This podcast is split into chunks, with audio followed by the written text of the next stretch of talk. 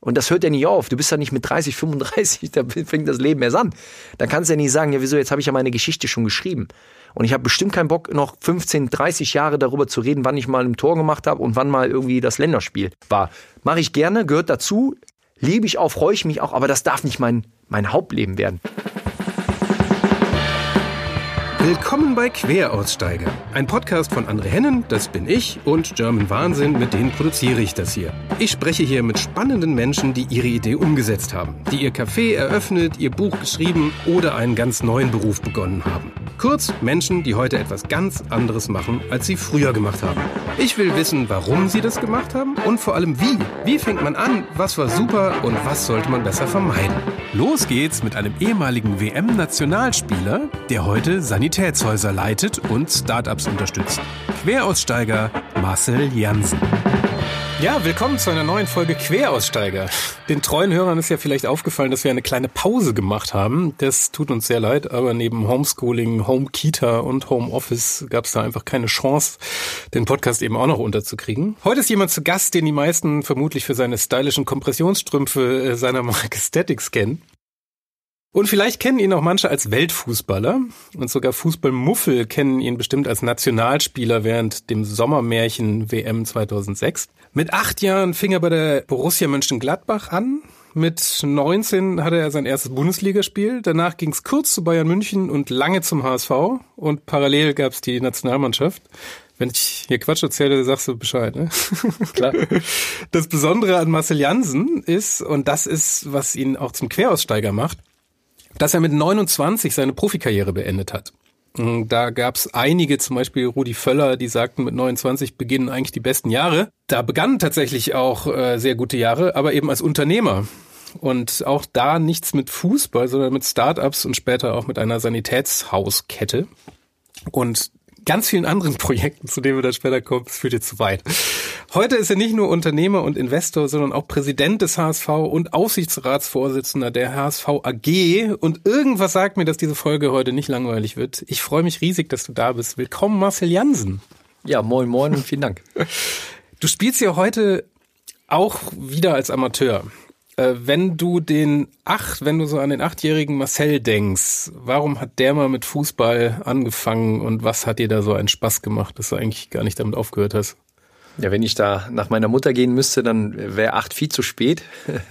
ich habe mit äh, im Kinderzimmer schon die Schränke zerschossen. Dann musste ich ganz schnell in den Verein. Das war dann, glaube ich, so mit mit vier und dann bin ich mit acht Jahren dann zu Borussia Mönchengladbach gewechselt, genau, äh, weil es natürlich, ich komme aus Mönchengladbach und dann der Schritt war, weil man mein Talent irgendwie gut fand und ähm, ja, meine Mutter hat das schon Böses geahnt. Ja, mein Papa hat selber Fußball gespielt, auch sehr gut.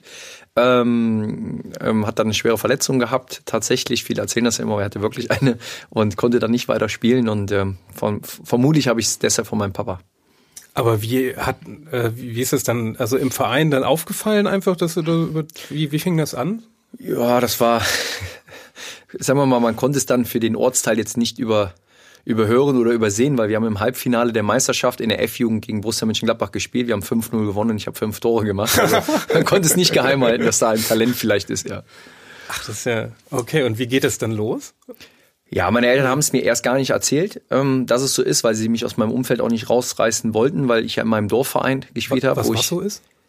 Dass ihr ein Angebot bekommen habt oder was? Ja, dass man gesagt hat, warum kommt der Marcel nicht mal rüber zum Probetraining? Dann haben meine Eltern gesagt, im Moment noch nicht, weil der ist hier im Umfeld und wie man ja sieht, auch nicht wirklich schlechter als die, die erste der vom Borussia Mönchengladbach. Ähm, wir sind auch Meister geworden. Mein Papa war Trainer bei meinem Dorfverein. Ich bin auf diesem Sportplatz groß geworden. Mein Leben dort sozusagen eigentlich ja bis so mit 17, 18 dann komplett verbracht und äh, Nein, meine Eltern haben es mir dann erzählt, dass tatsächlich meine Mannschaft äh, auseinandergebrochen ist, aber gar nicht so, wie man es typisch kennt, sondern zwei sind einfach umgezogen.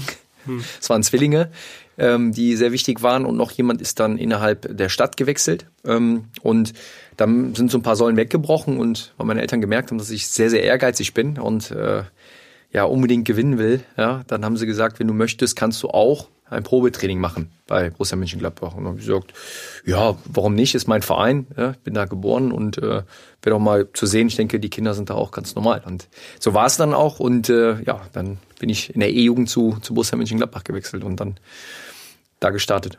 Aber wie verändert das dann die, die Schulzeit oder hast du dann wirklich, oder hast du dann so mehrmals die Woche halt ja, also ist dann halt, wobei wir auch gar nicht, mein Papa war natürlich als ehemaliger Spieler auch sehr ehrgeizig, sonst wären wir auch nicht so gut gewesen, glaube ich, in der F-Jugend und Meister geworden. Wir haben auch schon viel trainiert für die, für das Alter, also vier Jahre oder was das da war, vier, fünf Jahre, sechs Jahre, aber dann natürlich bei Borussia Mönchengladbach dann von der Infrastruktur natürlich dann, wo du fast, ich glaube, viermal die Woche Training schon hast und am Wochenende das Spiel.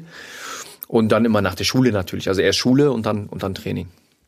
Da gab es das noch nicht so extrem mit den Internaten. Gab es auch, aber es war noch deutlich kleiner, als, als sich das heute entwickelt hat, wo man das ja mit integriert sozusagen. Ne? Das war damals noch nicht so. Und ich konnte zum Glück ja von zu Hause aus immer dann zum Training. Ach, du warst auf der ganz normalen Schule, auf der du ganz normal auf der Schule, wo ich auch war. Und ähm, ja, ich meine, dass man in der E-Jugend hat man ja auch nichts erreicht. Da kickt man einfach und man guckt, wie weit man kommt. Mir hat das Spaß gemacht. Ähm, das ist ein cooler Verein und für meine Eltern war es machbar, auch wenn gar nicht so einfach, weil mein Papa von der Arbeit, der morgens schon um 4 Uhr das Haus verlassen hat, meine Mutter um 5 Uhr morgens, beide äh, ja wirklich hart arbeiten mussten und dann kam ich von der Schule, Mama schnell gekocht, äh, Tasche gepackt und Papa dann äh, schon mit müden Augen mich dann noch zum Training fahren musste. Äh, war dann auch für meine Eltern nicht so lustig, aber die wollten mir das ermöglichen. Dafür bin ich natürlich sehr dankbar, weil das war schon ein Riesenaufwand und es gab es damals noch nicht so für, ich sag mal, Spieler, die in der Stadt selber sind, ähm, mussten das auch selber regeln. Da gab es auch nicht so mit Fahrdiensten und wie das heute alles ist. So richtig oldschool und mein Vater hat das dann natürlich auch irgendwo gerne gemacht. Ihm hat es auch Spaß gemacht, aber es war für ihn schon belastend, dann äh, so ein Tag, der um vier Uhr morgens dann anfängt und irgendwann um acht, neun Uhr abends erst dann zu Ende geht, ist schon nicht so ohne. Ne? Ja, aber wie hast du das dann gemerkt, dass es dann irgendwann vom, zum, zum Profi und zum Job wurde? Wie war die Entwicklung? Ich habe immer erstmal gesagt, ich hatte Bock zu kicken und wollte gewinnen habe mir da nie so einen Film gefahren, wie viele das ja machen. Dann werde ich Profi, dann habe ich ein dickes Auto und das fängt ja schon zu Hause an, dass man vielleicht, wenn man Pech hat, die falschen Werte vor, vorgelebt bekommt. Ich kannte, ich komme aus einer Arbeiterfamilie, ich kannte das nicht. Ich habe immer schon gedacht, wir waren reich, obwohl wir eigentlich gar nicht viel hatten, also materiell gesehen. Und von daher habe ich mir da nie einen Kopf drüber gemacht. Fußball gespielt und wusste ja durch meine Eltern, im Zweifel muss einen Arsch hochkriegen und arbeiten. Ne? Also ist ja jetzt auch nicht so schlimm. Ich habe das auch nicht vermischt miteinander. Das eine war Schule, weil meine Eltern gesagt haben, wenn du zum Training willst, dann wollen wir, dass du in der Schule Gas gibst, sonst ist Training vorbei. So, aber ich gesagt, gut, dann bist du immer besser vernünftig in der Schule, sonst kannst du nicht zum Training gehen. So. Und ähm, die Schule hat mir auch Spaß gemacht, ich bin ein kommunika kommunikativer Mensch. Äh, wir sind, glaube ich, sehr privilegiert. Wir haben Schulen, wir haben gute Infrastruktur in Deutschland und mir hat das immer riesen Spaß gemacht als Mannschaftssportler Schule. Also ich habe das gelebt, die Schulzeit und ja, habe dann aber natürlich auch gemerkt, dass es immer mehr wurde vom Training. Natürlich dann viele Dinge man schon früh zurückstellt, aber das wollte ich auch, ähm, um diesen Fokus da schon relativ früh hochzuhalten und äh, war dann aber auch mega dankbar, als ich dann mit 14 meinen Mofa-Führerschein gemacht habe, weil ich dann meinen Papa entlassen konnte und bin dann mhm. mit so einer, mit so einem, weiß ich noch, den haben wir bei Real gekauft, so, ein, so eine italienische Marke, weil das dann nicht so teuer war. Es war so ein Roller, der dann gedrosselt ist natürlich auf 25 und ab dem Tag an war ich unabhängig und konnte meinen Papa entlasten und bin äh, immer bei Wind und Wetter zur Schule und zum Training gefahren. Ähm, und äh, das war ganz geil. Das führte bis dahin, dass ich dann irgendwann mit 17 mal bei den Profis trainieren durfte und natürlich noch immer diesen, diesen Roller hatte. Und der damalige Torwart, der in Gladbach und glaube auch in Deutschland für Fußballexperten sehr bekannt ist, Uwe Kamps, ja, ja. gesagt hat, was steht denn da für ein Ding neben meinem Auto?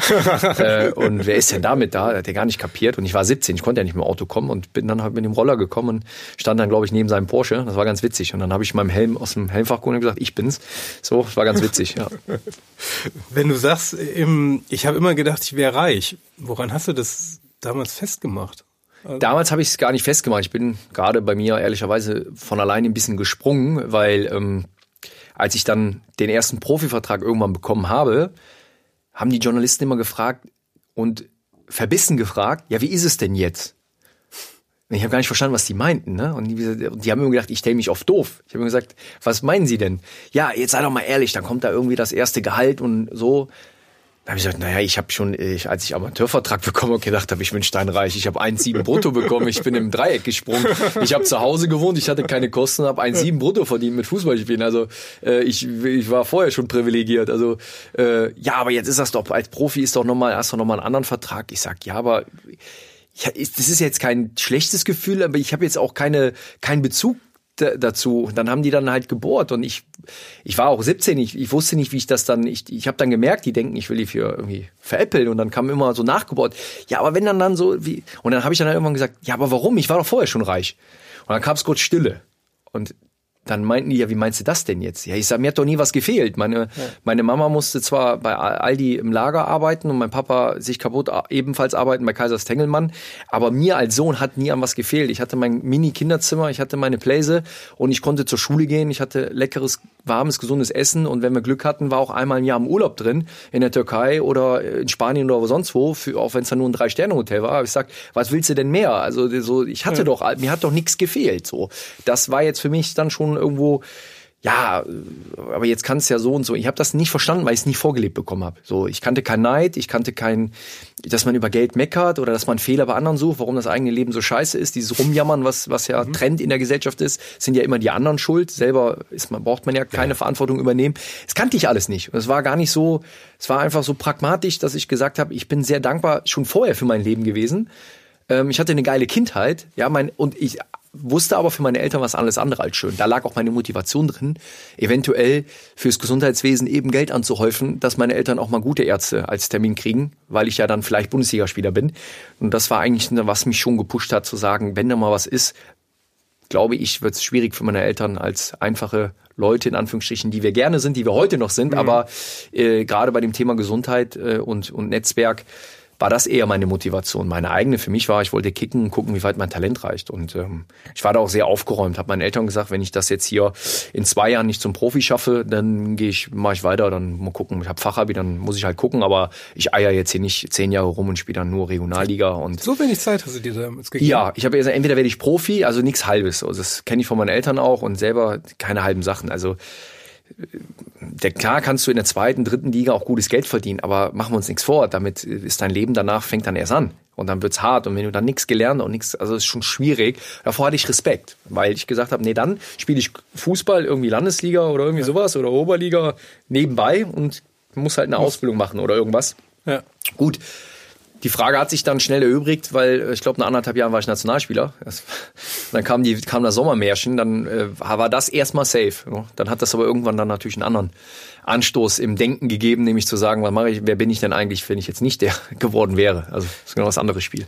Wie war das dann eigentlich, also die Veränderung? Also vom, also jetzt sagst du, okay, du bist jetzt, du verdienst jetzt wirklich Geld damit und jetzt plötzlich bist du auch mit anderen Leuten unterwegs, die vielleicht auch aus völlig anderem Haus kommen oder ganz anders drauf sind als du. Also oder war das so oder wart ihr da eigentlich alle relativ Nee, der Fußballer an sich ist, ist manchmal gar nicht so, wie immer dargestellt wird. Ähm, natürlich ist es so, dass du als junger Mensch, wenn du kein stabiles Umfeld hast, das hatte ich, ja, also ich hatte eine Substanz, ja, so, das haben viele nicht das Glück, weil sie vielleicht die Eltern gar nicht in der Nähe haben, weil sie, ne, woher auch immer kommen und dann auf einmal so viel Geld und allen drum und dran.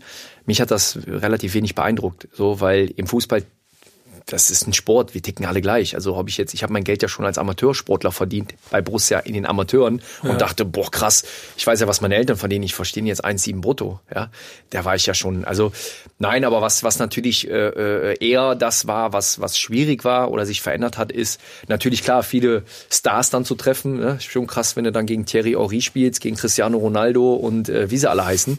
Ähm, das war schon heftig. Oder auch in der Bundesliga dann gegen alle Größten, die du früher aus dem Fernseher kanntest, dann selber gegen dich spielst. Ja.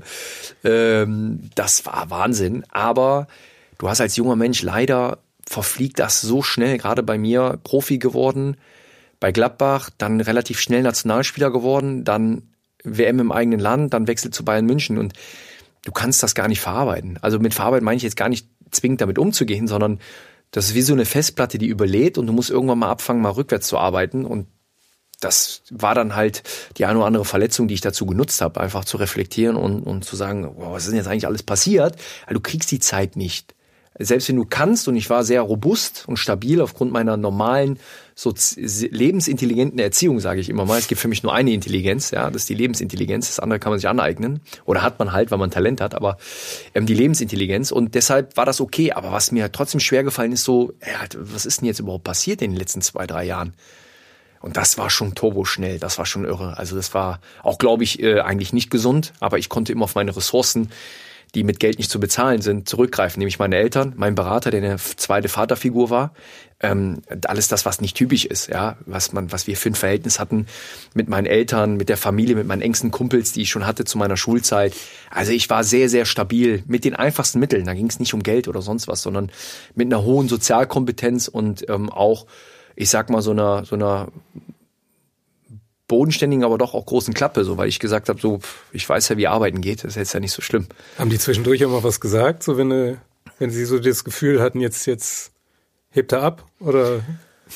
Ich glaube, so richtig abgehebt das, also ich hatte sicherlich so normal. Kleine, ich sag mal so kleine Momente, jetzt nicht so. Nee, also ich glaube schon, dass da Phasen sind, aber ja. ich glaube, die waren immer bei mir nie so, dass man hätte eingreifen müssen, weil du musst ja auch selber merken, du musst ja. auch selber reflektieren. Du kannst nicht immer einem Kind, finde ich, immer alles vorkauen, mhm. weil man muss ja auch die Erfahrung machen, die gab es bestimmt, das wäre auch unmenschlich, wenn es das nicht gegeben hätte.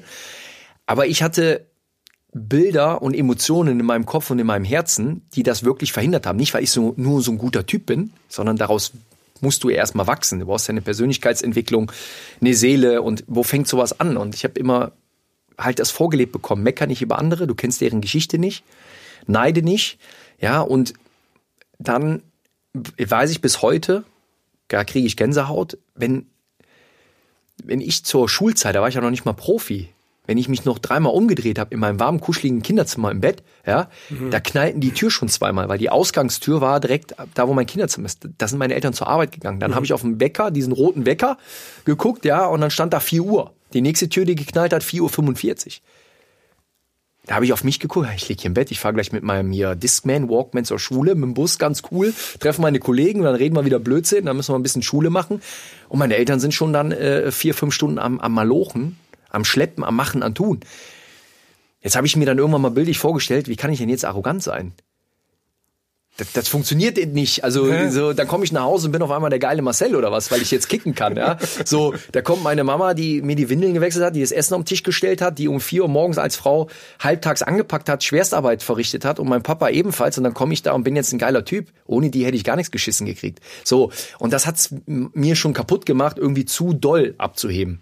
Ja, und das ist ein Privileg, nicht weil ich so toll war, ich habe es vorgelebt bekommen und ich habe es, okay, ich war zumindest aufmerksam, weil das war für mich nicht selbstverständlich, was meine Eltern und auch andere, nicht nur meine, was die für ein Pensum durchziehen. Ich habe auch im Freundeskreis sehr viele Kulturen gemischt, türkische Freunde, die, die, die, die, die genauso ticken, die zu, nach Deutschland gekommen sind als Gastarbeiter, die hier wirklich richtig harte Arbeit machen und damit auch angekommen sind. Und deshalb, ich kenne das nicht anders und deshalb, das hat ja. mir sehr geholfen in diesem ganzen, ich sag mal, in dieser sehr schönen, aber teilweise auch gefährlichen Seifenblase. Äh, Profifußball. Profifußball, Schrägstrich, da wo Geld ist, ist immer, äh, sind immer andere Themen. Ja. Das ist, glaube ich, für Schauspieler, Sänger, überall, wo du jung zu Geld kommst, es ist immer ein Umfeld, es ist immer gefährlich, es sind so viele Menschen.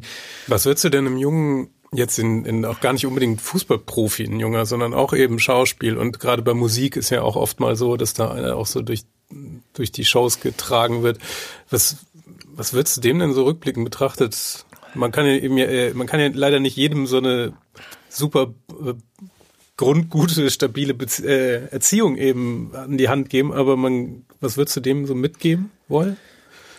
So als Tipp rückblickend? Ja, das ist ganz oft ja natürlich diese Themen auch mit meinem Ausstieg und wenn ich dann mit Kollegen spreche, ehemaligen Fußballern, für junge Spieler, für junge Menschen und ähm, ganz schwierig, weil das, was ich habe und hatte, das kannst du wirklich mit keinem Geld der Welt. Das ist unbezahlbar. Mhm. Ich hätte auch für kein Geld der Welt jemals, auch noch als ich kein Profi war, mein Leben tauschen wollen, weil ich mit offenen Augen durchs Leben gehe und viele sehe, wo ich sage, Gott sei Dank ist mir das erspart geblieben. Und die meisten davon waren sehr, sehr, sehr, sehr wirtschaftlich reich und, und das. Aber die kriegen es nicht auf die Kette, weil die denken, Reichtum ähm, ersetzt auch äh, Sozialkompetenz und so. Das ist aber leider nicht so.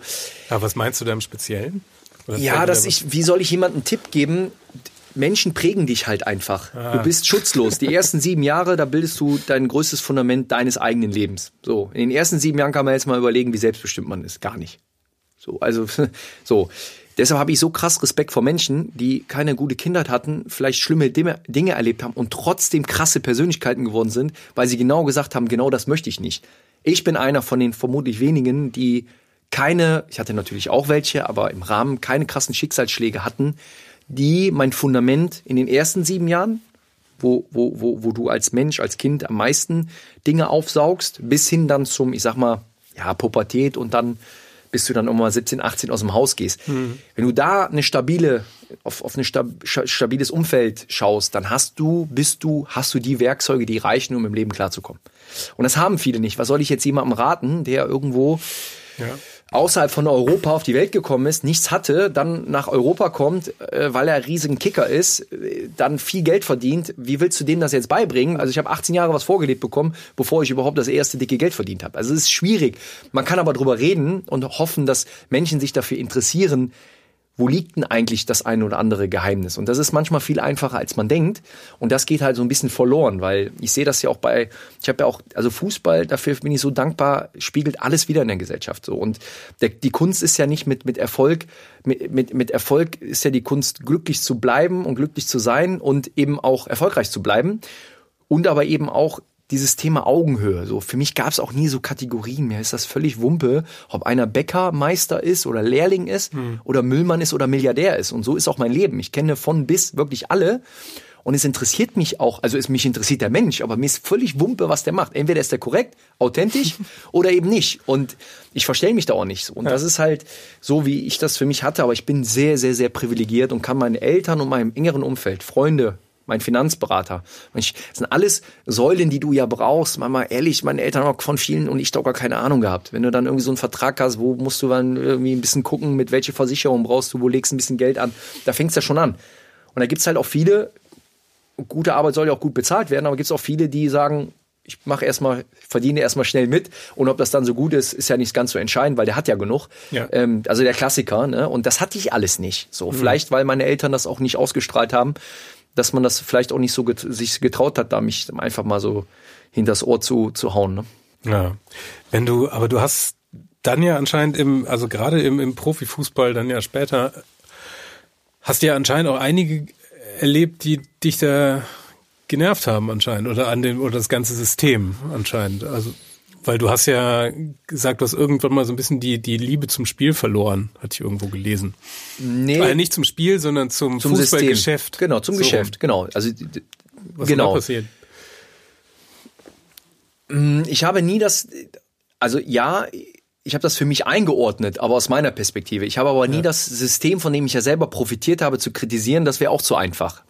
Aber aufgrund die Frage, weil ich ja aufgehört habe, habe ich gesagt, nein, ich habe, ich habe den Fußball, den liebe ich. Aber das System, habe, das System Fußballgeschäft habe ich respektiert. Ich kann ja nicht nur davon profitieren und sagen, alles ist scheiße. Das stimmt ja. ja. auch nicht. Es gibt viele tolle Vereine. Die Vereine tun unglaublich viel für die Spieler. Die haben vom Teammanager bis hin zu allem. Also es ist ja nicht auch immer so, wie es dargestellt wird. Die Spielerberater, die machen viel zu wenig. Auch da hatte ich Glück, eine Koryphäe zu haben. Ein, ein, das ist eine Legende für mich. Gerd van Bruch ist, wünsche ich jedem Spieler, jedem jungen Menschen so einen, so einen Berater an der Seite. Das ist, den brauchst du auch, weil, wie gesagt, du kannst nicht alles alleine regeln oder nur mit deinen Eltern, wenn du Dinge nicht kennst, wenn es um größere Verträge geht, wenn es um andere Bereiche geht. Aber da wird viel zu wenig getan. Gekommen? Der, der äh, hat. Hast zu dir gekommen? Jein, ist, ist auch nicht so, wie es heute ist, ne? Sondern Gerd von Bruch war ein ehemaliger auch erfolgreicher Trainer, äh, ist dann irgendwann auch ins Beratergeschäft gewechselt, aber damals war es halt noch anders, es war noch ehrlicher. Der musste halt wirklich, äh, zu, ist auf jeden Sportplatz gefahren, hat äh, sich um seine Jungs gekümmert, wo die Wahrscheinlichkeit, dass die dann so erfolgreich werden, jetzt so wirklich gering ist, weil er war auch vorher bei Flippen, ist so einer der bekanntesten, der früh, leider zu früh von uns gegangen ist ähm, und erfolgreich, hat die ganzen großen Spieler damals gehabt. Und Gerd von Bruch war auch bei ihm, haben sich dann aber getrennt, äh, als als er noch ähm, gelebt und aktiv war, hat aber keinen Spieler mitgenommen. Er hat bei Null angefangen. Bei Null. Mit einem Helmes, der irgendwo da rumgegurkt hat, genau wie so einem Jansen, für den sich nicht so viele interessiert haben, als ich noch in der A-Jugend war. Und so hat äh, Gerd von Bruch dann mit seiner Philosophie sein eigenes kleines Unternehmen aufgebaut. Und es war so, dass er am Sportplatz halt war, die Spiele geguckt hat und mein Papa auf ihn zugegangen ist und gesagt haben, und er hat sich geschämt, fast mein Papa, weil Papa kennt sich ja mit Fußball auch aus, aber er weiß, dass die Dinge vieles da anders laufen. Dann hat er ihn gefragt, ob er für Tipps mal parat stehen würde. Und ich war jetzt nicht der gehypteste Spieler. Und da hat der Gerd von Bruch wie aus der Pistole geschossen, hat für Marcel sofort, sie können morgens ins Büro kommen. Das haben wir gar nicht geglaubt, weil Gerd von Bruch, das war eine Ehre, wenn du bei so einem Berater weißt, weil man wusste, für was er steht. Das war jetzt nicht so der, das klassische Bild, was man von einem Spielerberater hat. Und der hat dann auch erklärt, dass er in mir sehr viel sieht und das sofort machen würde. Und ähm, der hat eher ganz viel abgelehnt, weil du kannst nicht dich um so viele ja. Spieler ernsthaft kümmern. Und mein Papa war selber perplex zu dem Zeitpunkt. Ich war kein Jugendnationalspieler, gar nichts. Und mit ihm fing die Reise dann auch gemeinsam an, auch erfolgreich zu werden. Und das ist eine ganz andere Verbindung. Und er hat eine ganz andere Art und Weise gehabt. Er hat da nicht irgendwelche Gucci-Schuhe am Platz verteilt, damit die Spieler dann zu ihm kommen und Berater werden oder wer da heute alles Berater ist. Wahnsinn. Aber ähm, das, das war anders. Das wird alles gemacht. Das ist, äh, du hast bei Jugendspielen heute sind keine Zuschauer, die 200 Leute stehen sind als Berater. Also, ja, ja das ist schon, das ist schon brutal. Oh Gott, merkst du gerade einen sehr naiven Menschen, der dir gegenüber sitzt. ja, aber es gibt ja, wie gesagt, nicht nur Nachteile. Um auf die Frage, du hast ja zu Recht, Fußball, Fußball immer geliebt, Geschäft respektiert. Warum? Ja. Weil irgendwann die, die Leute vergessen, ich habe mit 17 angefangen, langsam reinzuschnuppern und war mit 18, 19 schon Profi und habe dann fast 11, 12 Jahre mit zwei Weltmeisterschaften, mit allen drum und dran in diesem dann auch Geschäft. Und man wird ja auch nicht naiver, indem man älter wird und Erfahrung sammelt, habe ja. ich halt gemerkt, das System spuckt dich verständlicherweise in einem Wettbewerb, wo es um Leistung geht, ja, auch wieder aus, wenn du nicht funktionierst. Entweder bist du nicht gesund, du bist verletzt, ein Trainer mag dich nicht, was auch immer, du, du bringst die Leistung nicht mehr zurück, bist du weg. So, was soll man daran jetzt lieben? Du musst um deine Verträge kämpfen, damit du die nächsten hast, die nächsten, die nächsten. Und das habe ich auch lange gerne gemacht und, und geile Zeiten erlebt und habe mich da auch immer ein bisschen noch verlost. Ich habe meine Romantik nie verloren. Deshalb bin ich auch sieben Jahre bei HSV gewesen und bin jetzt nicht äh, bei zehn Vereinen gewesen, ähm, weil ich brauche diese, diese, diese, diese, diese Identifikation. Für wen spiele ich hier eigentlich? Was mache ich hier? Und warum. Ja. Und das hatte ich beim HSV und ich hätte die Möglichkeit gehabt, zwei, dreimal wechseln zu können für deutlich bessere äh, Gelder und sportliche Möglichkeiten. Aber ich hing dann da und wollte das nicht, weil ich gesagt habe, das ist doch jetzt Quatsch. Jetzt ziehe ich das Ding hier durch und ich fühle mich hier wohl. Auch wenn es nicht gut läuft, muss man halt mitkämpfen, dass es wieder besser läuft. Und ja, und das hat mir auch einen riesen Spaß gemacht. Aber dann war irgendwann eben der Punkt, wo ich gesagt habe, jetzt möchte ich, möchte ich auch mein Hobby wieder zurückhaben. Ne? Aber um noch mal kurz ein bisschen nach vorne zu gehen, du bist ja erstmal von, von Gladbach zu, zu Bayern München gegangen. Warum das? Das war ganz einfach. Wir, ähm, mein, mein Verein, Borussia Mönchengladbach, wir sind leider abgestiegen. Das heißt, die damalige Entwicklung des Vereins war leider Abstieg und meine war eher Nationalmannschaft und äh, nächster Schritt sportlich gesehen. Und mhm. ich hatte die Möglichkeit, ähm, es war Real Madrid und Bayern München und es ist dann Bayern München geworden, ähm, weil ich für mich den nächsten Schritt gehen wollte, aufgrund meines Ehrgeizes, weil und weil ich wusste, mein Verein kriegt eine Schweinekohle für mich und kann damit den Wiederaufstieg auch stemmen. Mhm. Das Witzige ist, beides hat geklappt. Ich hab, war Stammspieler bei Bayern München im ersten Jahr. Gladbach ist wieder aufgestiegen mit, hat einen neuen Kader zusammengestellt und ich bin eingeladen worden von, was ich, was ich sehr cool fand. Meine Eltern sind einge, eingeladen worden zur Aufstiegsfeier. Ach geil.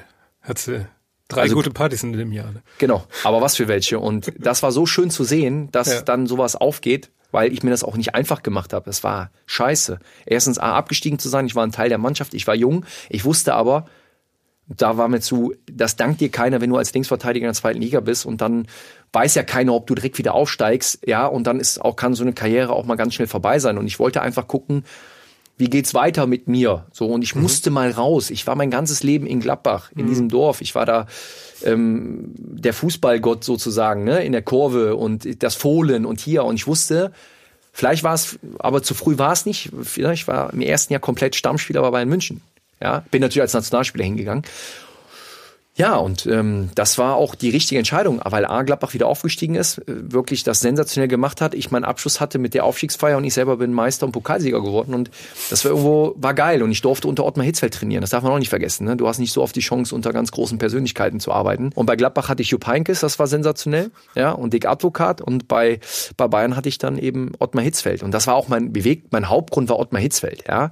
Ähm, und ja, das war. Aber was hat der gemacht? Was jetzt so besonders war? Ja, man, es ist ja bestimmt kein Zufall, dass äh, Menschen wie Ottmar Hitzfeld, Jupp Heinkes, Jürgen, Jürgen Klopp, obwohl sie ganz unterschiedlich sind, aber gerade so, sag mal, von der Persönlichkeitsstruktur, von der Sozialkompetenz, so Männchen wie, wie Heinkes und, und Hitzfeld, so schon so das Nonplusultra, die vereinen halt alles, was auch gerade junge Menschen brauchen, um mitwachsen zu können.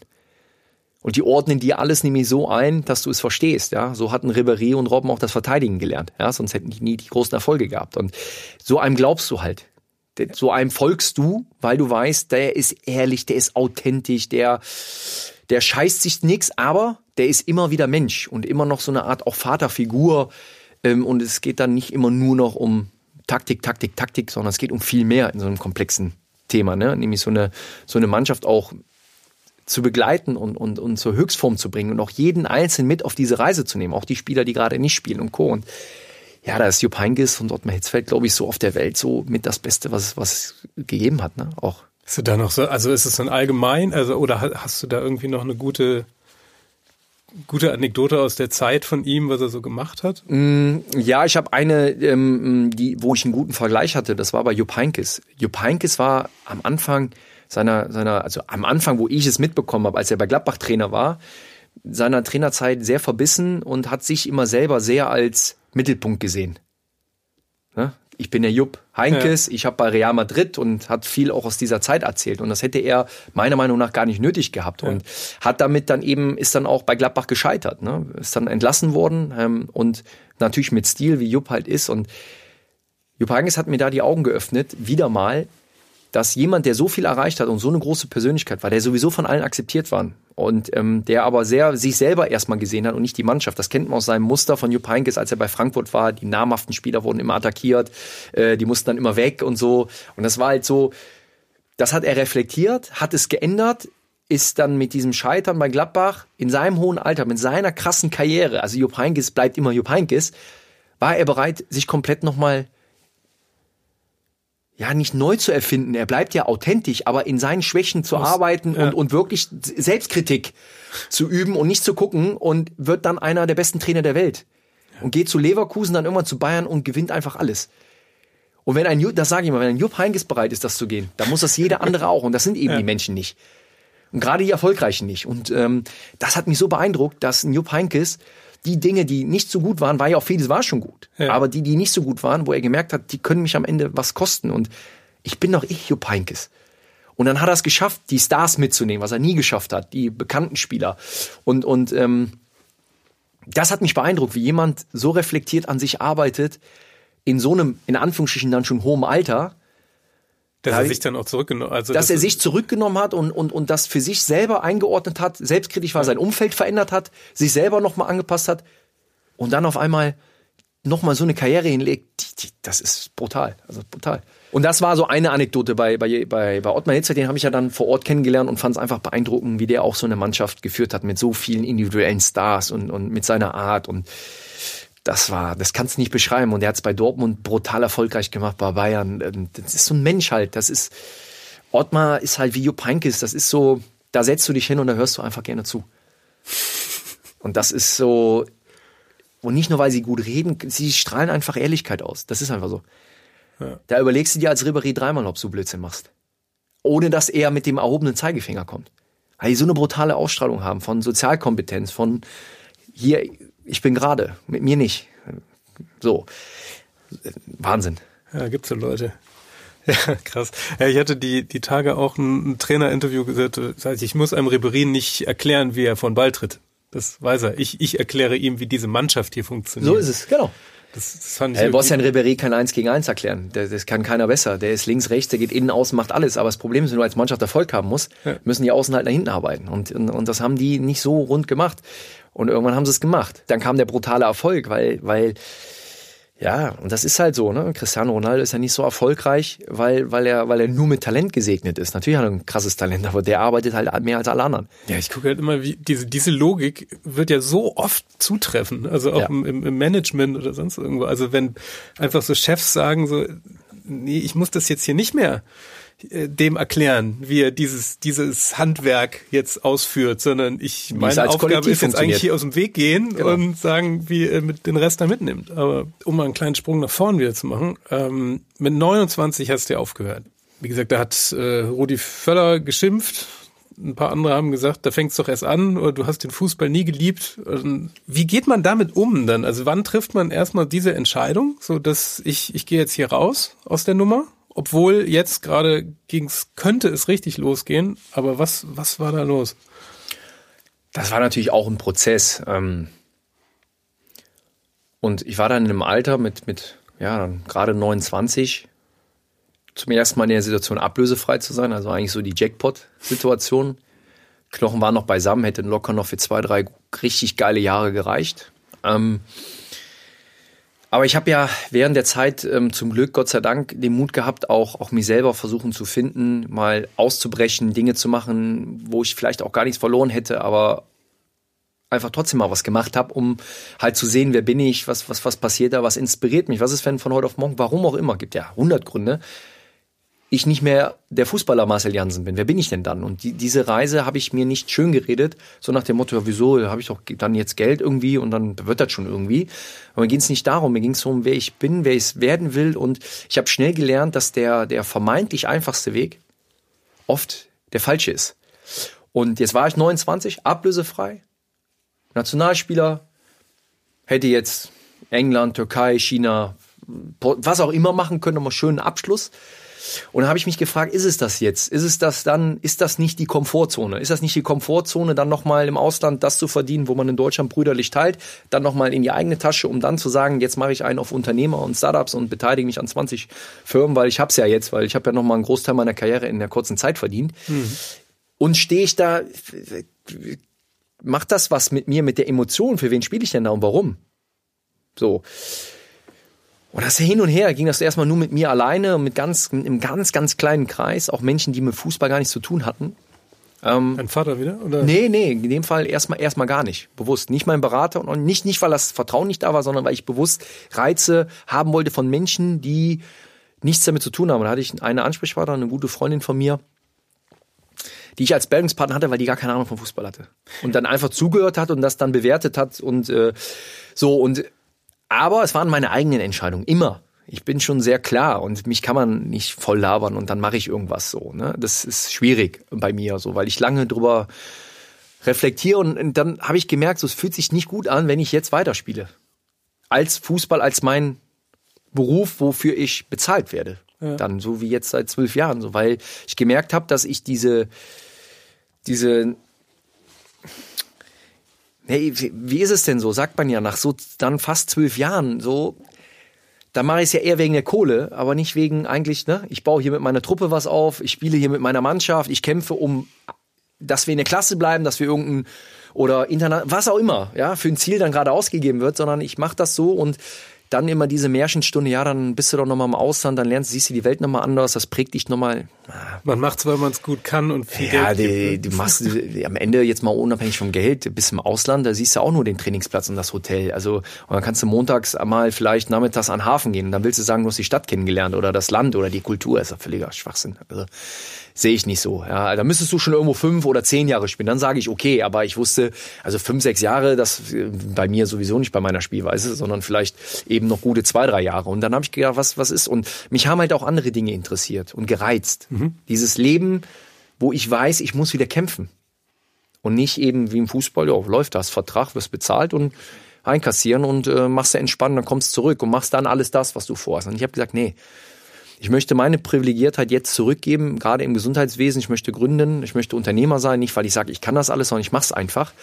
Ich äh, möchte mich nicht auf die faule Haut legen und irgendwann einen auf äh, Investor machen, weil es mir noch leichter fällt. Ich habe ja schon gute Grundvoraussetzungen, die ich mir natürlich auch mit mir selber, mit meiner Familie hart erarbeitet habe. Ist auch nicht geschenkt bekommen. Es gibt ja auch ein bisschen Konkurrenz und die Wahrscheinlichkeit, Fußballprofi zu werden, liegt jetzt ja nicht so hoch ähm, oder Nationalspieler. Aber trotzdem wollte ich mir nicht den einfachen Weg gehen. Ich habe gesagt, Marcel, dann spring jetzt. Spring und guck, dass du diese dann nächsten drei, fünf Jahre so nutzt, dass das somit die höchste Ausbildung ist im Machen, nicht in der Theorie, und du in diesem anderen Leben, was sich danach 30, 40 Jahre begleitet, eine Erfüllung findest und nicht dann da hängst und sagst irgendwie, na, was passieren kann.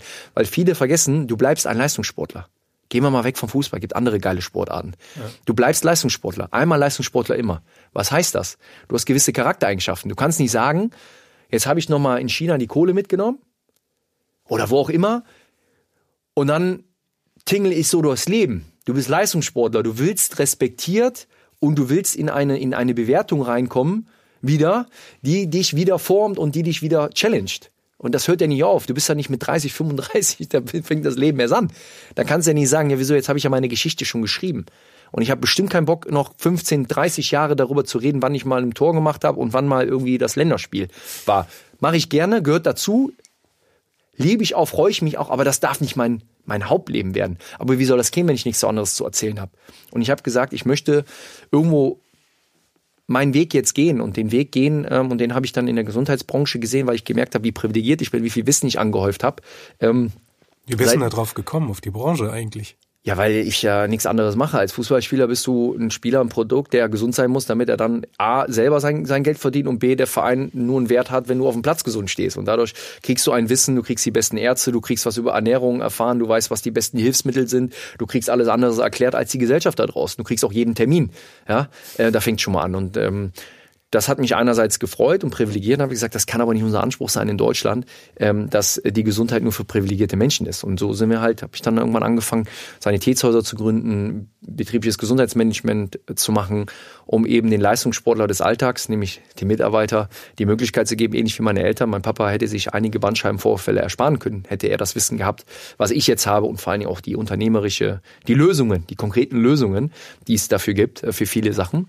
Und das äh, bin ich, hat mich so motiviert und ich wollte unbedingt was zurückgeben, wollte Arbeitsplätze schaffen und wusste, es kann nicht alles funktionieren, aber ich habe da auch nicht die deutsche Mentalität. Äh, du gewinnst auch nicht jedes Fußballspiel. Also das ist so typisch teuer. Die deutsche oder, oder so. Hat er, hat er ein Startup daneben gehauen. Ja, das und? klappt eh nicht. Ja, aber ich habe es ja gemacht. Und was habt ihr gemacht? Nur geredet wieder über andere. Und ja. ähm, deshalb so, das hat mich so geprägt. Ja. Ich würde mal einen ganz kleinen Schritt bei dem, bei dem Ausstieg, ähm, als du jetzt gesagt hast, okay, ich will das jetzt machen. So, hier, Marcel Spring. Wie haben eigentlich dann dein, wie haben eigentlich deine Berater und dein Vater dann reagiert? Da hatte ich riesen Schiss vor. Um, jetzt weiß ich unberechtigterweise, aber natürlich hat man auch gedacht, wenn ich jetzt komme, die, die sagen, ich, hab, ich bin, bin verrückt. Ja. Und ich habe es zuerst natürlich meinen Eltern erzählt und hatte riesen Schiss vor diesem Gespräch, so weil ja. ist ja naheliegend, mach doch noch weiter. Du bist ja, ich war jetzt ja auch nicht äh, Philipp Lahm oder, oder Schweinsteiger, dass ich sagen konnte, pff, also das ist jetzt so schon alles so, ne? Sondern du musst schon ein bisschen überlegen und gucken. Und äh, gerade wenn meine Eltern wussten, dass ich mutig bin und während meiner aktiven Zeit schon Risikokapital gemacht habe, dass ich Dinge ausprobiert habe und so. Und da wäre die Zeit ja nochmal gut gewesen, ne? Nochmal so einen Puffer anzuhäufen, um und erstaunlicherweise habe ich es meinen Eltern erzählt und ich habe gemerkt, die waren total erleichtert. So nach dem Motto, endlich, Gott sei Dank. Gegen uns eh auf, die, auf den Sack. Ja, so dieses immer, ne, man wartet nur darauf, dass man das Geschäft dann halt, wie es dann halt auch sein kann, und das ist für Eltern natürlich ja nochmal anders als für, für einen Fan, ne? die fühlen ja mit, mit dem Sohn ganz anders mit. So Eltern, als, als wenn es dann jemand Fremdes ist, ja, wo du sagst, wieso ist so super, ist so privilegiert, du hast dein Hobby zum Beruf gemacht. Ja, A, ist dein Hobby dann weg, ja. Und Beruf sagt schon, ne, du musst auch liefern und das ist dann halt nicht so einfach, wenn dann immer ein paar Millionen Menschen zugucken. Und auch meine Eltern hatten nicht mehr das Leben wie früher, ja. was sie gemocht haben, ihre Einfachheit auszuleben. Äh, und geschützt zu sein und nicht hier der Sohn, der Sohn, der Sohn. So, und da hatten die jetzt nicht so, und die waren, waren erleichtert, so dass das jetzt einen Haken hat. Es war gut, geil, super Zeit gehabt, drei, zwei Weltmeisterschaften, drei Traditionsvereine. Gott sei Dank ist das, das jetzt vorbei. so, und ich war, so, hab gemerkt, aber jetzt sage ich natürlich, meine Eltern geht es nur darum, dass es mir gut geht. Und die haben gemerkt, so wie ich denen das erklärt habe, war es die richtige Entscheidung. Gut, ja.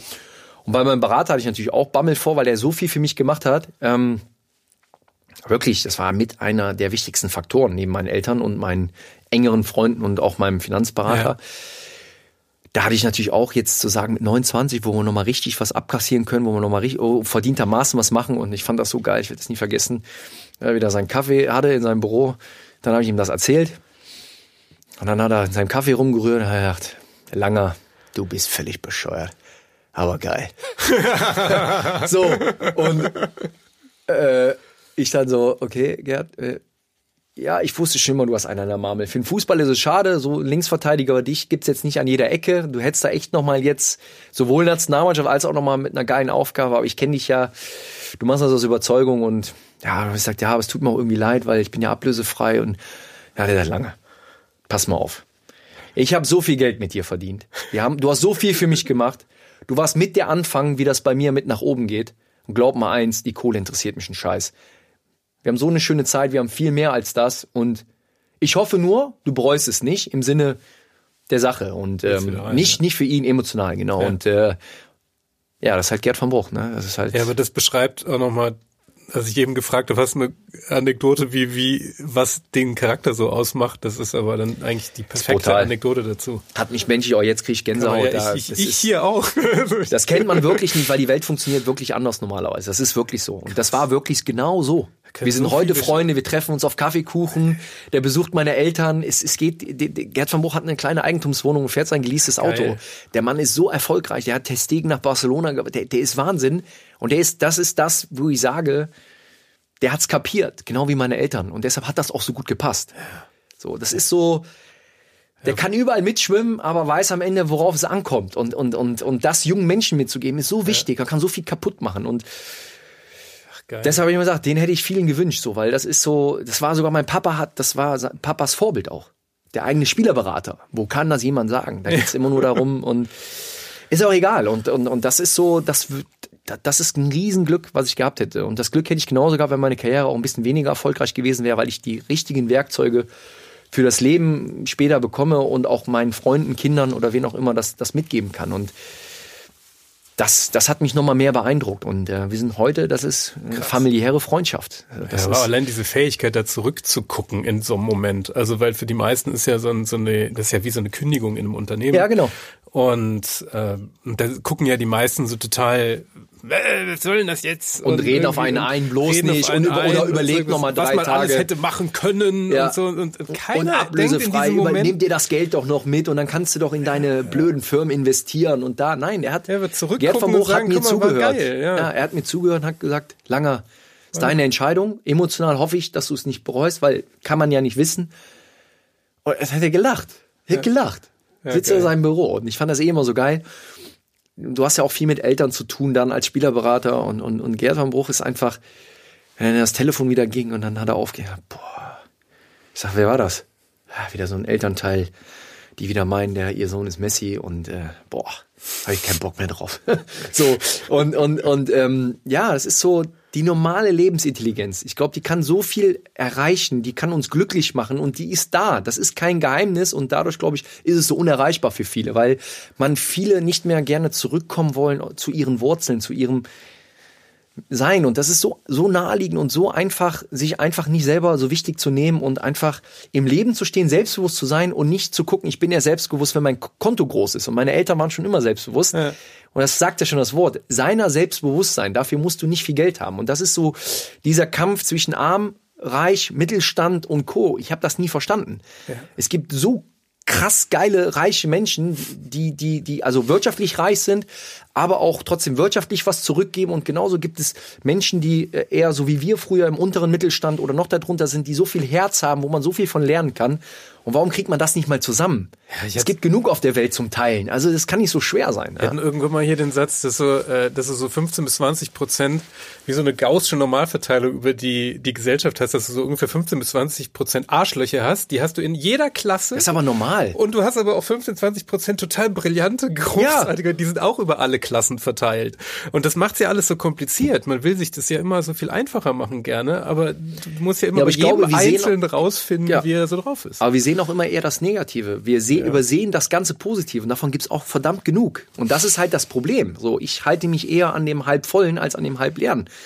Und, und, und, und die Menschen können auch was bewegen und, und das ist gut. Und ähm, ich sehe da auch viele, viele neue Themen, da, da wächst eine neue Generation auch ran. Da ist nicht alles schlecht. Ja. Schöne rheinische Grundeinstellung. Ja, auch da, auch da hat sich leider vieles verändert. Ne? Ist auch nicht mehr so. Die Kneipen machen alle zu ja, und ähm, ja, dann grad, braucht man äh, jeder braucht. Ja gut, jetzt ist eh Corona, aber das haben wir auch vor Corona schon so.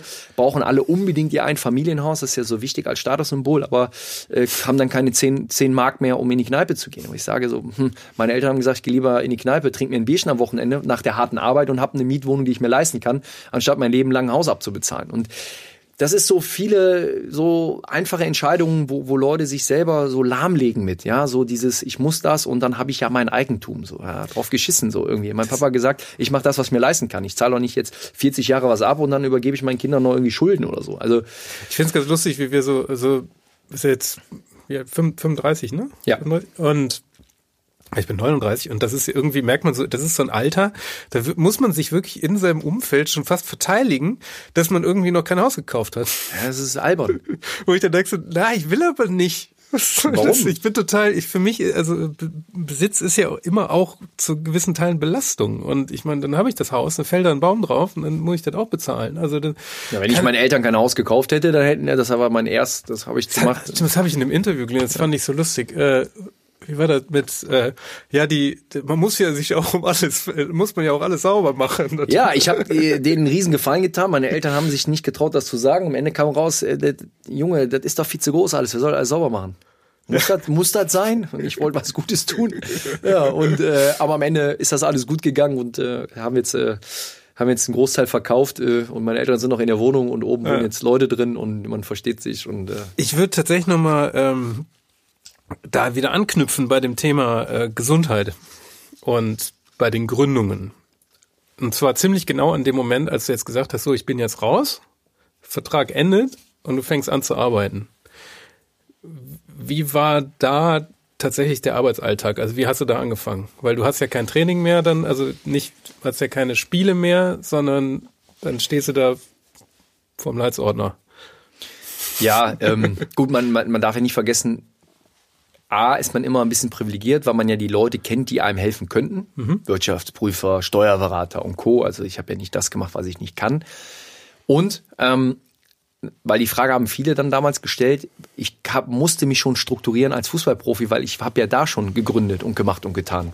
Ja. Das heißt, ich musste auch mal nach einem Training mal zeitig weg, um in den nächsten Call zu kommen oder in das nächste Meeting zu gehen. Also mein, mein Tag ging dann länger als wie nur äh, bis 14 Uhr, sondern ich bin dann halt arbeiten gegangen noch. Äh, und das ganz lange während meiner aktiven Zeit. Und viele haben immer gesagt und haben mir auch damit mal nicht bewusst, aber so gedroht, ah, konzentriere dich mal lieber auf Fußball und so. Ich gesagt, ich bin ja schon Nationalspieler. Ich habe jetzt, also klar geht immer noch mal mehr, aber ich führe halt lieber mal nach, nach dem Training noch ein paar andere Gespräche und kümmere mich um meinen Kram, weil ich wissen will, was irgendwann mal auf mich zukommt. Deshalb war der größere Bruch war eher, als dann der Fußball als Beruf weg war, war, nicht das Organisieren, das Strukturieren, sondern das ganze Unwissen.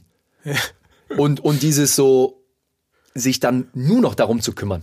Ne, du hast ja so immer noch den Puffer. Ja.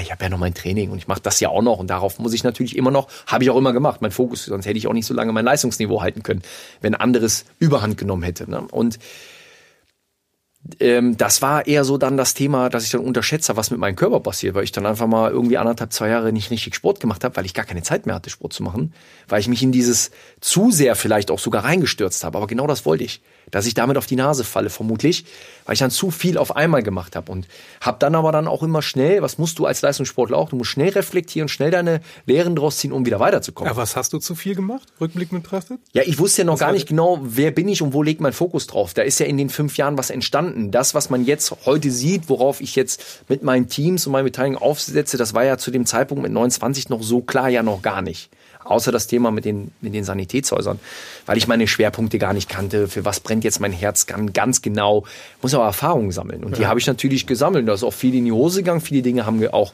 gut geklappt und dann habe ich aber gemerkt, wo geht mein Herz eigentlich mit? Und das war dann eben dieses Thema Health und Healthcare-Themen, eigentlich die Themen, die mich privilegiert gemacht haben, in dem Moment, wo ich Bundesliga-Nationalspieler war.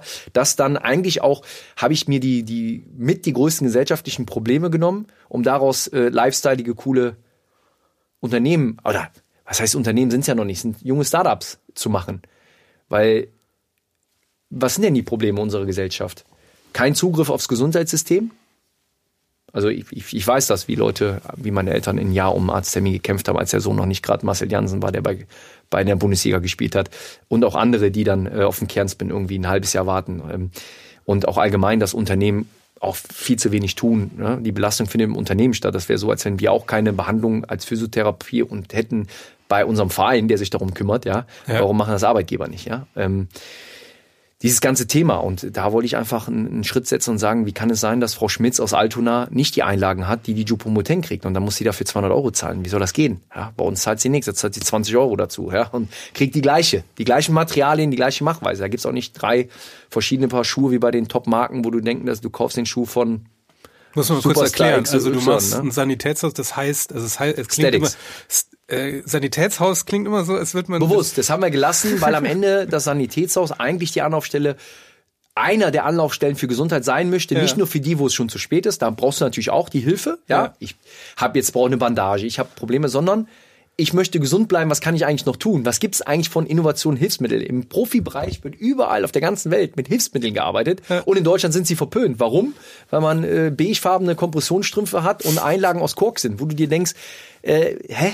Wir haben Ganganalysen gemacht, man hat uns das erklärt, dann kriegst du Sachen, die passen in deine Schuhe rein und die Menschen von draußen haben noch nie was davon gehört, weil sich auch die Branche nicht damit der Gesundheit auseinandergesetzt hat, sondern die wollten nur schnell abrechnen. So, ja, ja klar. Äh, und äh, das ist so unfair, ja, das ist so unfair, dass ich als Hobbyjogger nicht sagen kann, ich möchte jetzt aber auch die besten Einlagen haben und möchte auch mal gucken, ob ich vielleicht nochmal vielleicht dadurch ein paar Jahre länger joggen kann, weil ich eine Fußfehlstellung habe, wie fast jeder Mensch und aber gar nicht weiß, was ich jetzt tun kann. Wer soll dir denn dann helfen? Ja, dein Fach Sanitätsaus. Und wir haben Sportwissenschaftler, die bei uns arbeiten. Wir beraten viele Top-Sportler und Mannschaften wie die Towers, äh, wie, wie, wie Einzelspieler, haben Klose durch die Karriere begleitet, Miro mit kompletten Einlagenausstattung, Pizarro und noch viele 200 andere große Namen und auch junge Spieler und wollen aber das Gleiche jedem ermöglichen. Deshalb gehen wir auch oder bieten auch eben, oder ich biete persönlich Unternehmen Beratung an zum Thema Prävention und, und wie kriege ich meinen Mitarbeiter eigentlich gesund und wie, wie kriege ich diesen Zugang wieder? Und da gibt es Möglichkeiten in Deutschland. Es gibt viele gute Sachen, ne? betriebliche Krankenzusatzversicherung für Mitarbeiter, ja, die dann auch funktionieren, wo auch bezahlt wird, wenn es gebraucht wird. Also gibt's ja die Sachen auch. Und genauso bei Sanitätshäusern. Es gibt Sanitätshäuser und Sanitätshäuser. Es gibt sehr coole, nicht so viele. Ja. Ähm, und die können dir helfen. Die können dein Leben wieder lebenswert machen. Ich habe ja das an meinem eigenen Leib ich hätte meine Karriere ja ohne gute Einlagen gar nicht weiterführen können, weil ich, ich habe einen Knicksenk-Spreizfuß. Oh ja. So, ja, aber versuch mal Leistungssport damit zu machen. Das ist nur eine Frage der Zeit, bis deine Knie oder deine Adduktoren am Arsch sind. So, weil ist doch ja. logisch. Du kannst ja auch kein Haus bauen auf einem schlechten Fundament und erwarten, dass das ein Leben lang steht. Ja? Und ähm, wir, wir gehen immer zum Zahnarzt, aber noch nie hat einer eine Ganganalyse gemacht. Wie geht das eigentlich? Sein Fundament sind deine Füße und die Leute wissen nichts über Füße. Ja? Äh, selbst die Orthopäden teilweise nicht. Das ist traurig genug. Ja? Das Wichtigste, eines der wichtigsten Körperteile mit den meisten Knochen in deinem Körper, in zwei ja. kleinen Füßen äh, und einer sagt, weiß ich nicht, Kia Spritze oder OP. Ja? Und du kannst viel präventiver, viel ganz anderes arbeiten da. Und das kenne ich als Leistungssportler und das möchten wir den normalen Menschen mitgeben. Und jeder hat ein, ein Anrecht auf Gesundheit. So bin ich äh, eigentlich Unternehmer dann geworden oder habe meinen ja. Fokus gesetzt. Das ist genau das Thema mit dem Essen. Warum gibt es kein, kein Lifestyle-Fastfood? Warum gibt es nur Junkfood? Junkfood, Junk ist Müll. Ja, und so siehst du auch aus, wenn du lang genug das isst. Ja, und dann auch bezahlbares, leckeres, gesundes Essen. So gibt es immer mehr, aber früher so. Und all dieses Thema Gesundheit war immer mit einem Lebensqualitätseinbuße gemacht. Und mittlerweile wird es ein authentischer Lifestyle. Manchmal auch zu viel, aber das liegt ja dann an den Personen selber, ist ja wie mit überall. Ja. Alle Extreme sind schlecht. Aber ich als Sportler habe immer gedacht, ich kann lecker und gesund essen, werde auch satt und verzichte eigentlich gar nicht. Und das ist für den normalen Menschen nicht da, weil wie soll der das machen? Der muss noch irgendwie, wie meine Eltern damals, muss er arbeiten. So, der kann ja nicht noch 17 Mal Bio kochen und also das ja, funktioniert und ist halt auch teuer, ne? Also und ist teuer, genau. Und so kam Kinilor dazu und das ist California Street Kitchen, also lifestyleiges Fastfood, ja wo du dann halt deine, was weiß ich, gegrillte Avocado, gegrillte Süßkartoffel mit Laxashimi oder das und äh, hast jetzt keine anderen Kurse als bei den anderen bekannten Ketten, ja. äh, die glaube ich jetzt, ja, muss dann jeder selber mal ausprobieren und das vergleichen dann von der Qualität. Aber um aber Statics zu bleiben, also zwischen dieser Idee das, das ganze Equipment oder so Kompressionsstrümpfe und sowas, ich habe mich ja lustigerweise bei der Vorbereitung bei dem Thema Kompressionsstrümpfe hatte ich, gab es mal diese Schweinsteiger-Anekdote von dir, dass du irgend, dass ja irgendwann mal im Ja, Bus das kennen wir schon seit 2006, wenn wir die nicht, das war verpflichtend, dass wir Kompressionsstrümpfe sagen. In Deutschland haben die Leute gedacht, Kompressionsstrümpfe sind äh, Stützstrümpfe und ja. hat was mit alten Menschen zu tun. Ja, ich denke ja, auch immer an diese Styroporbeine in, ja, in, aber es in ist halt, ist halt totaler Bullshit. Guck mal, wir haben heute 2020, 2021. Und es gibt immer noch Leute, die das denken. Wie können denn, ich sag mal jetzt mal jetzt. Ja, ich habe es auch erst durch die Vorbereitung. Bisschen provokativ. Wie können denn blöde Nationalspieler äh, 2006 schon mit mit Kompression rumlaufen? Es hat was mit den Venen zu tun und die Venenpumpe, die über dem Knöchel an den Waden nach oben geht, ist dafür verantwortlich, dass unser ganzes Kreislauf in, in Schwenk kommt. Jeder kennt geschwollenen Fuß, wenn er abends nach Hause kommt. Ja. Zieh einen Kompressionsstrumpf an, hast es nicht. Warum ziehst du einen normalen Socken an? Der hat gar keinen Mehrwert. Ein Socken, der schnürt dir eher ab. Ein Kompressionsstrumpf ist der, der beste und günstigste Physiotherapeut, den es gibt. Total cool. War bei uns 2006 sowas von angesagt weil, weil es einfach Regeneration fördert. Ja, vor allem war es ja für die Leute unser eins, der jetzt hier tippend ja. vom Rechner sitzt, ist es ja noch viel relevanter. Deshalb betriebliches Gesundheitsmanagement. Eine Kompression, also wer das nicht hat, ist selber schuld. Das zahlt auch noch die Kasse. Also ja, ja. genau wie Einlagen. Die ne? Gefahr hier so mies auf Werbung abzuglitschen, aber den Part fand ich ja wirklich. Äh, fand ist ja, ja keine Werbung, die kriegt man ja nee, nee, ich überall. Die ich fand's ja ehrlich nicht interessant. Uns, ne, also Sachen. Ich, ich, dachte mir, ich habe mich da auch direkt geguckt, hatten halt die effizientesten Hilfsmittel sind Kompressionsstrümpfe und Einlagen. Egal, das, also wenn sie gut sind, ne, dem gibt's natürlich auch Unterschiede. Aber Deshalb geht man ja eigentlich in einen Fachhandel, um sich beraten zu lassen. Und da fängt es ja schon an. Ne? Warum ist eigentlich Kork so schlecht? Nee, Kork ist prinzipiell nicht schlecht, aber was bringt dir eine Einlage, die nicht in Schuh passt? Also so, ja, ja da, frag 100 Leute, die sagen, Einlagen habe ich eigentlich verstanden, aber trage ich nicht, weil die passen ja nicht. So. Ja, so, und wenn du dann eine hast, die zwar passt, aber keinen keinen medizinischen Mehrwert hat, weil sie dir deine Statik nicht korrigiert, bringt natürlich auch nichts. Ja. Dann ist sie zwar bequem und gut, aber ja. es muss ja schon einen, einen, Grund haben. Also wenn du einen Knickfuß hast, dann musst du aus, aus dem Knickfuß rauskommen, weil sonst hast, also die Frage ist doch, und das, so mache ich das auch bei meinen Vorträgen, warum habe ich den Rücken- und Knieschmerzen? Bin ich vor den Tisch gelaufen, vor eine Kante oder habe ich sie einfach? Und wenn ich sie habe, ja warum? Wo ist, es geht doch um Ursachenforschung. Und unser Gesundheitssystem funktioniert immer nur mit Symptombekämpfung, weil du das nach ausmelden kannst wie 17 Milliarden Kühe. Ja? Äh, und wer ist der Leidtragende? Der Mensch. Da muss halt gründen und muss es halt nachhaltiger machen. Und dann musst du halt hoffen, dass der, der Mensch dann sagt, haben wir verstanden und wir unterstützen die, weil irgendwann können sich auch die anderen nicht mehr dahinter verstecken. Dann reicht es auch nicht, eine Fastfood-Filiale grün anzustreichen. Dadurch wird das Fleisch nicht besser. Also, Welche meinst du denn jetzt? Ne, also so, nochmal, ich verteufel das nicht. Ähm, kann doch mal sein um drei Uhr morgens, dass ich da auch mal reingehe. Ja, Aber ey. mal so. Äh, und das Problem ist einfach, es wird sich ändern und das überrollt uns ähm, sowas von, weil die Aufklärungsrate, seitdem es Internet gibt, die ist so hoch, dass die Menschen sich nicht mehr verarschen lassen. Und äh, Deshalb musst du da transparenter sein und Lösungserbringer auch bieten. Wie fing denn da die Gründung, also äh, du hast schon geguckt, diese Produkte gibt's und wie, wie jetzt so ganz konkret, wie fing denn da diese, wie, wie fing diese Gründung an? Also vor der, weit vor der Gründung ganz auch da pragmatisch. Ich dachte immer, warum habe ich so geile Kompressionsstrümpfe? Ich habe auch immer gedacht, das, das sind Stützstrümpfe. Genauso wie in der Einlage. Wieso passt die in meinen Fußballschuh? ja. Und warum wurde ich so krass vermessen? So mit Ganganalyse und mit einem Scanner und hier. Das habe ich noch nie gesehen ja. vorher als Kassenpatient und als kleiner Fuzzi, der irgendwie bei Gladbach Fußball spielt, ja. Und ähm, meine Eltern sowieso nicht. Und dann habe ich gesagt, warum gibt's das? Und dann habe ich halt Fragen gestellt. Meine Eltern hätten das auch gerne. Ja, klar, machen wir einen Termin. Dann habe ich halt die nächste Frage gestellt. Aber was wäre, wenn ich jetzt kein Profi geworden wäre? Hätte Pech gehabt. Warum? Ja, weil das sind ja wieder Spezialisten. Ja, ist ja wie Spezialisten. Wo würden meine Eltern denn jetzt hingehen, um das Gleiche zu kriegen wie ich als Nationalspieler? Ja, das gibt's ja so nicht, weil wir arbeiten ja mit Spezialisten aus dem, dem und dem Bereich. Ich sag, und wer ist denn aber eigentlich der Spezialist? Ja, Sanitätshäuser. Ja, sag ich, ja, dann kann doch meine Eltern ins Sanitätshaus gehen, dann kriegen die das doch dann auch. Nee, da kriegen wir auch nicht die Produkte. Ach so, warum? Ja, weil wie immer der Einkauf muss mega günstig sein, damit sich's rechnet. Und eine Korkanlage ist ein bisschen günstiger im Einkauf. Ja.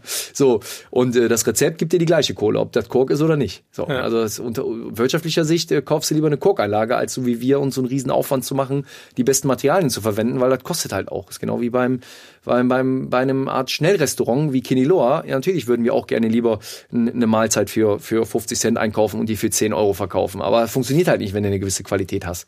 Was brauchst du deshalb? Brauchst du die Kunden, die es sich leisten können, 10 Euro ausgeben zu können für ein Essen und dass sie alle zu dir kommen. Und wenn sie alle zu dir kommen, wirst du erfolgreich und erfolgreich wirst, kannst du mehr Läden davon machen und kannst die Qualität trotzdem halten. Und das ist halt das, worauf ich setze mit meiner Beteiligungsgesellschaft, dass ich versuche, gesellschaftliche Probleme, die mir bekannt geworden sind in meinen zwei Parallelwelten, einmal der normale, also ich die Familie aus dem unteren Mittelstand und dann Nationalspieler und Bundesligaspieler mit dem Zugang zu den ganzen Themen Gesundheit. Und das sind nicht, das sind nicht Welten, das sind Universen sind dazwischen. Und wir bieten das allen an. In unserem kleinen Kosmos noch, aber wir, jetzt haben wir auch leider Corona, das trifft uns alle hart, aber wir bieten das an. Bei uns kriegt jeder die gleiche Versorgung wie die Towers oder der Jupo Muting, der noch letztens da war, oder wie sie alle heißen. Wir machen keinen Unterschied zwischen Menschen und haben auch keine vier Produkte im Regal, wo wir sagen, ne, wie bei den ja. Fußballschuhen, das ist der Schuh von Superstar X und wir wissen, das ist er nicht, weil ich weiß, die kriegen eine extra Anfertigung, aber nicht, wie die verkauft wird. So, das ist halt einfach nicht authentisch. Wie sieht denn jetzt so der äh, dein, dein Arbeitsalltag damit aus mit den Firmen? Das hat sich jetzt natürlich auch etabliert über die Jahre. Ich bin sehr viel in der Innenstadt. Das liegt daran, dass Statics in der Innenstadt ist, Kinilo in der Innenstadt ist, ähm, unsere Patisserie in der Innenstadt ist und alles in einem kleinen Kosmos, aber eher zufällig. Und da habe ich auch mein Büro und deshalb starte ich viel in der Innenstadt, habe da meisten Termine, parallel auch mein HSV-Termin und ähm, ja, da ist so mein Lebensmittelpunkt. Das heißt, ich stehe morgens auf, mache ein bisschen äh, auch wir reden jetzt mal nicht über Corona, also weil es ist ja auch, habe halt zu Hause mein, mach meine ersten Mails, guck, ordne mich ein bisschen und dann fahre ich ins Büro und habe ich meistens schon Termine dann, also Präsenztermine dann. Ne? Und ja, am Bestfall, wenn es eine richtig geile Woche ist, dann montags und mittwochs abends Training in Norderstedt, damit ich einen Gegenpol hab, äh, rumzukicken und äh, zwischen äh, am Wochenende dann in den geilen Stadtteilen und außerhalb von Hamburg dann zwischen irgendwelchen Hochhäusern noch irgendeine Partie zu spielen. Das ist halt dann das, okay, das so das, was ich liebe. Das ist das Geilste. Trotzdem habe ich jetzt auch schon reingezogen in den Sumpf. Ja, Wen? Tuchowski ist jetzt auch bei uns in der Oberligamannschaft und hoffe, der bleibt dabei und ähm, ja, weil es einfach für die anderen halt auch sehr motivierend ist. Ne? Dann und deshalb so, das ist so dann im Normalfall mein Alltag. Und ich darf mich nur mit schönen Dingen, das heißt nicht, dass alles gut funktioniert und alles immer läuft. Jetzt haben wir noch Corona dazu, aber nochmal, Scheitern ist für mich, und da sagen immer viele, ja, hast du jetzt gut reden, weil hast ja, ja, ich hätte auch scheitern können mit 17, als ich die Chance habe, Profi zu werden. Und da war mein Druck ein bisschen höher als heute. Ja, ja. Dann, wenn ich nämlich keiner gewesen wäre, dann hätte ich nicht die Möglichkeit gehabt, meinen Eltern vielleicht ein anderes Gesundheitssystem an die Seite zu stellen. Ich hatte auch einen schweren Schicksalsschlag mit Papa, der Lungenkrebs dann hatte und so. Und ähm, ich glaube, wenn ich da nicht so aufgeklärt und privilegiert gewesen wäre, hätten wir das auch nicht besiegen können. Ja? Und ähm, von daher ist das Thema Gesundheit und dieses ganze Thema drumherum ohne Fingerzeig ähm, dann einfach mit einem ehrlichen, transparenten, mit coolen Produkten eben zu zeigen, Gesundheit ist kein Lebensqualitätsverzicht, sondern eher ein Gewinn. Ja. Und das habe ich erst als Sportler, also als, als Nationalspieler kennengelernt oder als Bundesligaspieler. Ja, was ich ja auch noch so geil fand, war, im, im, wir hatten jetzt hier wirklich drei Sekunden, bevor dieser Podcast losging, hat es noch kurz ähm, von einer anderen, ja, ich weiß nicht, ob Gründung oder ähm, wie, das ist jetzt kein Unternehmen, aber das fand ich dann auch super spannend. Zum Thema, das, das hatte ich vorher gar nicht recherchiert. Wie hieß es mit äh, Hygiene? Achso, der Hygiene Circle, der ist eine ja, gemeinnützige genau. Organisation, die wir vor kurzem gegründet haben. Ja, aufgrund der der Hygienesituation, die uns durch Corona nochmal, ich glaube, ganz dramatisch aufgezeigt wurde, wo wir seit 50 Jahren Themen verpasst haben einfach, ne, zum ja. Thema Hygiene. Und was macht ihr da? Also wir sind der Hygiene Circle, wie gesagt, ich glaube, das, was, das, was oft verpasst wird, ist einfach, such dir doch die Leute, die es können, zusammen, mach einen Circle draus und ja. dann äh, hörst du den Leuten an, die betroffen sind. Also das heißt, was machen wir? Wir haben einen Expertenbeirat, da sind dann halt Top-Virologen und Co. drin, die Experten halt, die wir zusammensuchen. Wir haben Unternehmen, die Lösungserbringer sind. Aber die haben wir erst dann gefunden, als wir uns ganz einfach mal mit einer Kita-Leitung unterhalten haben, mit Lehrern und gesagt haben, wo sind eigentlich eure Probleme? Und nicht gesagt, wir wissen schon, was die Lösung ist, sondern ne, wo sind die Probleme und nicht irgendwelche. Völlig unüblicher Vorgang. Ja, ist aber ja so. So läuft's ich ja. So läuft's ja. Ist ja die traurige Wahrheit leider, ähm, dass dass wir zwar auf den Balkon gehen und klatschen, aber überhaupt nicht verstehen, was deren Probleme sind. Ne? Und ähm, dann haben wir halt, nehmen wir, bleiben wir bei dem Thema Kindergärten als Kindergärten als Beispiel, weil wir da jetzt einen Piloten gestartet haben, auch sehr erfolgreich. Da haben wir die Verantwortlichen gefragt, was ist denn euer Problem? Da kann man halt so Probleme wie, die jeder auch nachvollziehen kann. Ja, 80 Prozent der Zeit investieren wir wegen dem Thema Hygiene und dass wir jetzt hier irgendwie alles irgendwie allen recht machen.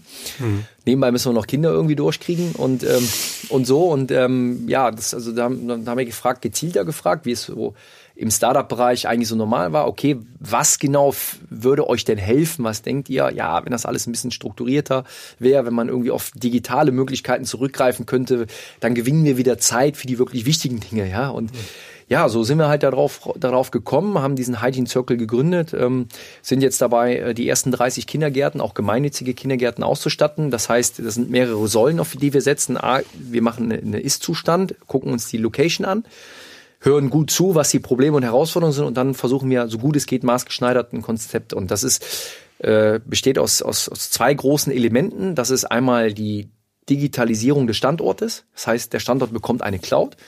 Das heißt, die Geräte, die helfen sollen dabei, Hygiene erlebbar zu machen, verändern zu können, sind zum Beispiel CO2-Messern in den Räumen, die in eine Cloud Ergebnisse liefern, um Anpassung zu finden, um zu gucken, welcher Raum ist zum Spielen geeignet, welcher im Moment nicht, wo muss gelüftet werden, weil man muss sich ja mal in die Situation eines Hausmeisters oder in einer Kita-Leitung versetzen. Das sind 30 Räume.